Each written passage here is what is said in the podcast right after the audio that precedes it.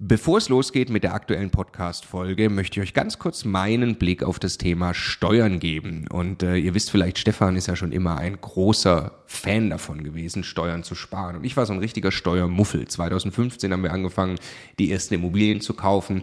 Und Stefan war schon immer drauf und dran, jeden Cent Steuern zu sparen, den man irgendwo sparen kann. Und ich fand das Thema immer irgendwie ein bisschen nervig. Ich dachte, ah ja, warum soll ich mich damit beschäftigen? Klar ist es toll, weniger Steuern zu bezahlen. Aber jetzt wollen wir doch erstmal Immobilien kaufen, Business aufbauen und so weiter.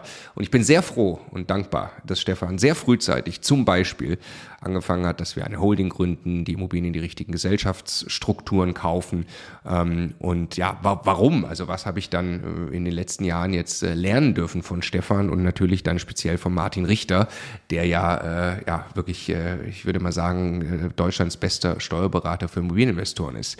Was ich lernen durfte, ist, dass äh, zum einen Immobilieninvestoren tatsächlich sehr viel mehr Möglichkeiten haben, Steuern zu sparen.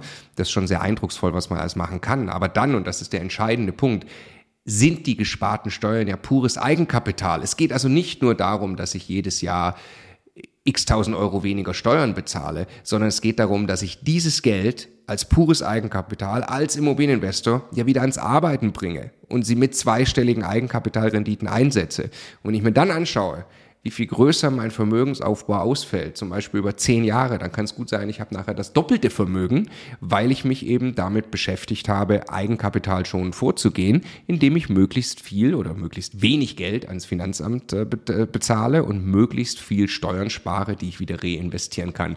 Genau deshalb machen wir seit vielen Jahren sehr viele Inhalte gemeinsam mit Martin Richter und wenn du Lust hast, einmal zu erfahren, welche Möglichkeiten es alles gibt, der eine große Rundumüberblick, dann ist unser Live-Webinar kostenlos, 100% kostenloses Live-Webinar mit Martin Richter genau das Richtige. Eine Stunde lang geht er durch alle steuerlich relevanten Themen für dich als privater Immobilieninvestor. www.immocation.de slash Steuerwebinar. Da findest du die Termine. Es sind alles Live-Termine, die wir jetzt mit ihm aufgesetzt haben.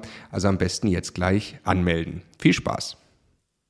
Die meisten Mieter haben bei Besichtigungen mehr Angst vor dir als du vor ihnen. Wie du es schaffst, bei der Besichtigung mit dem Mieter zu sprechen, um daraus wertvolle Informationen zu bekommen, sowohl für deine weitere Verhandlung bei dem Kaufpreis, als auch für deine Strategie- und Wirtschaftlichkeitsberechnung zu bekommen, erfährst du in diesem Video. Experte erklärt. Warum rede ich mit Mietern bei Besichtigungen als Käufer und als Investor? Ich finde es extrem wichtig, möglichst viele Informationen von Mietern zu bekommen. Und da geht es vor allem einmal um die Wirtschaftlichkeit, aber auch um den technischen Zustand der Immobilie. Fangen wir mit dem technischen Zustand an. Der Mieter weiß meistens oder eigentlich so gut wie immer viel besser Bescheid über die Wohnung, über den technischen Zustand, vor allem über die Mängel, als der Eigentümer oder Verwalter. Deswegen ist es extrem wichtig, bei der Besichtigung Fragen zu stellen, wie welche Mängel haben Sie in der Wohnung, was würden Sie gerne an der Wohnung gemacht haben wollen, wenn ich neuer Eigentümer werde. Ja, dann kann man viel besser kalkulieren und wissen, okay, wenn ich kaufe, muss ich die und die Kosten ähm, investieren oder schon mal einplanen, vorhalten für die Wohnung. Oder wenn die Wohnung dann frei wird, weiß ich, okay, ähm, so und so viel Sanierungskosten muss ich investieren, weil die und die Mängel vorhanden sind. Zweiter Punkt ist ähm, der wirtschaftliche Aspekt. Das heißt, der Mieter, vergiss das nie, wird, wenn du neuer Eigentümer bist, dein Kunde. Das heißt, du musst wissen, dass dein Kunde zufrieden ist und auch die Wohnung bezahlen kann und vor allem etwaige Mieterhöhungen, die äh, wahrscheinlich möglich sind, ähm, auch mitgehen kann. Das heißt, erstmal prüfen, okay, äh, wie ist die Miete, habe ich noch Platz nach oben bei weiteren Mieterhöhungen in den nächsten Jahren, ähm, kann und möchte der Mieter das bezahlen? Äh, wenn ja, was kann ich vielleicht dem Mieter Gutes tun, um ein gutes Verhältnis zum Mieter zu behalten oder aufzubauen, um auch eine langfristige gute Vermietung zu gewährleisten. Natürlich kann es auch durchaus sein, dass der Mieter Teils oder, oder Informationen gibt, die dazu führen, dass der Mieter ausziehen wird. Und das kann der Jackpot sein, denn meistens ist es so, dass schlecht vermietete Wohnungen deutlich günstiger sind als die gleichen bezugsfreien Wohnungen. Das heißt, stell dir vor, du kaufst die Wohnung in einem schlecht vermieteten Zustand, erfährst aber vom Mieter, dass er oder sie bald ausziehen möchte und kannst trotzdem zum alten Preis kaufen der schlechten Vermietung und weißt aber, okay, die Wohnung wird bald leer. Natürlich gilt es da auch, sich abzusichern. Wenn man das rechtlich sicher haben möchte, ist es herausfordernd. Man muss mit Verträgen arbeiten, vor Beurkundung am besten. Ähm, deswegen, wenn das nicht geht, kann man das schon mal einkalkulieren. Aber da ist es wichtig, dass sich auch die Wohnung so rechnet im Bestand, vielleicht mit der ersten Mietvermietung, die nach Kaufträg möglich ist. Wie gehst du jetzt vor, um mit dem Mieter reden zu können? Als erstes bist du meistens mit dem Makler, der Maklerin vor dem Haus, äh, sprichst alles ab und stellst am besten eine wichtige Frage und zwar, hey, Frau Maklerin, ist es für Sie okay, wenn ich mit dem Mieter offen rede? Dann wird der Makler meistens sagen, ähm, ja, was heißt offen oder, oder passen Sie auf, weil der Mieter hat Angst, auf Eigenbedarf gekündigt zu werden. Das ist ja häufig eine Sorge äh, und, äh, und eine Angst von Mietern. Und dann sagt man natürlich, hey, keine Sorge, ich mache das nicht zum ersten Mal und wenn doch, dann ähm, ist auch okay, aber ich werde aufpassen, ich werde feinfühlig sein, ich möchte vor allem einfach nur mit dem Mieter reden und ja, einen ersten Vertrauens, eine erste Vertrauensbasis schaffen, um später auch als Eigentümer hier einzusteigen und dann mit dem Makler, äh, mit, dem, mit dem Mieter weiter reden zu können. So, jetzt geht's hoch zum Mieter, es wird geklingelt, ähm, der Makler, die Maklerin macht die Tür auf. Ganz wichtig, am Anfang Wertschätzung dem Mieter gegenüber. Ich kenne das noch aus Maklerzeiten, wo ich operativ Besichtigung gemacht habe. Es gibt ganz viele Interessenten, die einfach nur in die Wohnung laufen, ohne sich wirklich vorzustellen oder Hallo zu sagen, ohne irgendwas zu machen, sondern mit den Schuhen, mit den Straßenschuhen in die Wohnung laufen, ins Schlafzimmer, zum Fenster und anfangen, die Fenster zu prüfen und den Mieter irgendwie behandeln, als ob er oder sie gar nicht da wäre. Finde ich ganz falsch, auch menschlich und auch wirtschaftlich gesehen für die spätere Verhandlung. Ganz wichtig, Wertschätzung. Erste Frage, soll ich meine Schuhe ausziehen? Ich, ich sehe, Ihre Wohnung ist sauber, ordentlich gepflegt, ähm, ich möchte hier keinen Dreck irgendwie reinbringen von der Straße. Soll ich meine Schuhe ausziehen oder ist es für Sie okay, wenn ich sie anlasse? Meistens ist es okay, die anzulassen, aber es zeigt erstmal den Einstieg, Wertschätzung.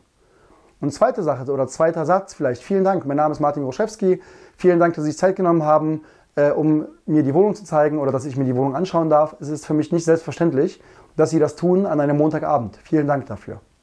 Ne? Also es baut erstmal einen ganz anderen Einstieg auf. Dann Rapport, Vertrauensaufbau. Das passiert vor allem über Gemeinsamkeiten. Das heißt, man geht in die Wohnung rein und kann sowas sagen wie, ähm, ja, wollen Sie vorgehen? Sie kennen die Wohnung ja am besten wahrscheinlich. Ich folge Ihnen unauffällig. Sagen Sie, ähm, wohnen Sie gerne hier? Hm, wie lange wohnen Sie denn schon hier? Äh, wo gehen Sie denn eigentlich hier einkaufen? Und dann versuchen, vielleicht erste Gemeinsamkeiten ne, zu finden, wenn man die Lage vielleicht gut kennt. Ah ja, hier, äh, ich war gestern oder gerade beim Bäcker hier um die Ecke, ähm, habe mir einen Kaffee geholt, der schmeckte wirklich gut. Gehen Sie da auch mal einkaufen? Also wirklich versuchen, durchaus natürliche Gemeinsamkeiten zu finden, um das Vertrauen aufzubauen und zu stärken und dann ehrliches Interesse am Mieter. Zu sagen, hey, wie gesagt, wie lange wohnen Sie hier? Welche Mängel an der Wohnung haben Sie, die Sie gemacht haben möchten, wenn ich Eigentümer bin? Ähm, was ist Ihnen vielleicht wichtig? Und dann keine Sorge, wenn du als Kapitalanleger kaufst, auch ganz wichtig, um diese Angst von vornherein zu nehmen, vielleicht sogar Hände hoch als Zeichen von keine Waffen. Keine Sorge, ich bin Kapitalanleger, Kapitalanlegerin. Ich möchte hier nicht selber rein. Wenn Sie wohnen bleiben möchten, dann können Sie gerne wohnen bleiben. Ist mir ganz wichtig zu sagen. Und dann werdet ihr sehen, wenn ihr das macht, bei ganz vielen Mietern, uh, gut, dass sie sagen, ich hatte schon Sorge, dass ich hier raus muss. Und das schafft auch nochmal für eine ganz, anderen, äh, ganz andere Basis. Typische Fragen, die ich immer an den Mieter stelle. Sind Sie zufrieden mit der Hausverwaltung? Wie zufrieden sind Sie mit dem Umfeld hier, mit Ihren Nachbarn? Wie zufrieden sind Sie mit dem Haus? Gibt es irgendwas, was die Hausverwaltung machen sollte, aber nicht reagiert vielleicht? Ne? Man kennt das. Wie zufrieden sind Sie an sich mit der Wohnung? Wie gerne wohnen Sie hier? Äh, was machen Sie hier in der Umgebung? wo gehen Sie in der Freizeit hin? Wo gehen Sie einkaufen? Das sind so typische Fragen, die ich stelle. Und meine Lieblingsfrage, um die Richtung des Mieters zu erfahren, die Perspektive ist, ganz, ganz offen, so beiläufig gefragt, und sagen Sie, wie ist denn Ihre Perspektive mit der Wohnung? So, die meisten Mieter werden sagen, ja, was meinen Sie, ich wohne gerne hier, ich möchte auch wohnen bleiben. Und das ist auch okay. Dann rechnet den Case so, dass sich die Wohnung aus dem Stand heraus rechnet oder nach der ersten eben Mieterhöhung, äh, was auch immer eurer Strategie entspricht. Aber rechnet nicht damit, dass die Wohnung zeitnah frei wird, wenn der Mieter sowas sagt. Es gibt aber Mieter, die auf diese Frage antworten, zum Beispiel, ja, jetzt wo Sie es ansprechen, ich überlege, zu meinen Eltern nach Leipzig zu ziehen oder zu meinen Kindern, ne, wenn es eine ältere Person ist, nach Leipzig zu ziehen, weil mein Ehemann verstorben ist und ich mich so alleine fühle, ähm, aber ich habe es noch nicht geschafft. Als Beispiel. Anderes Beispiel könnte sein, ähm, ich wohne jetzt hier im dritten OG, das ist mir zu hoch, ohne Aufzug ich würde eigentlich schon gerne eine andere Wohnung ähm, beziehen oder suchen äh, und mich verkleinern, weil es auch zu viel zum Aufräumen ist. Aber ich schaffe es irgendwie nicht. Und das sind genau die Möglichkeiten, die man hier sehen kann, um sich dann mit dem Mieter weiter ins Gespräch zu setzen nach der Besichtigung. Das heißt, es ist okay, zu dem Zeitpunkt, oder sogar sehr wichtig, nach der Handynummer des Mieters zu fragen. Ich mache das dann häufig so, frage den Makler, die Maklerin, ist es für Sie okay, dass wir Nummern austauschen? Dann kommt sowas wie, ja, wenn es für den Mieter okay ist, dann auf jeden Fall.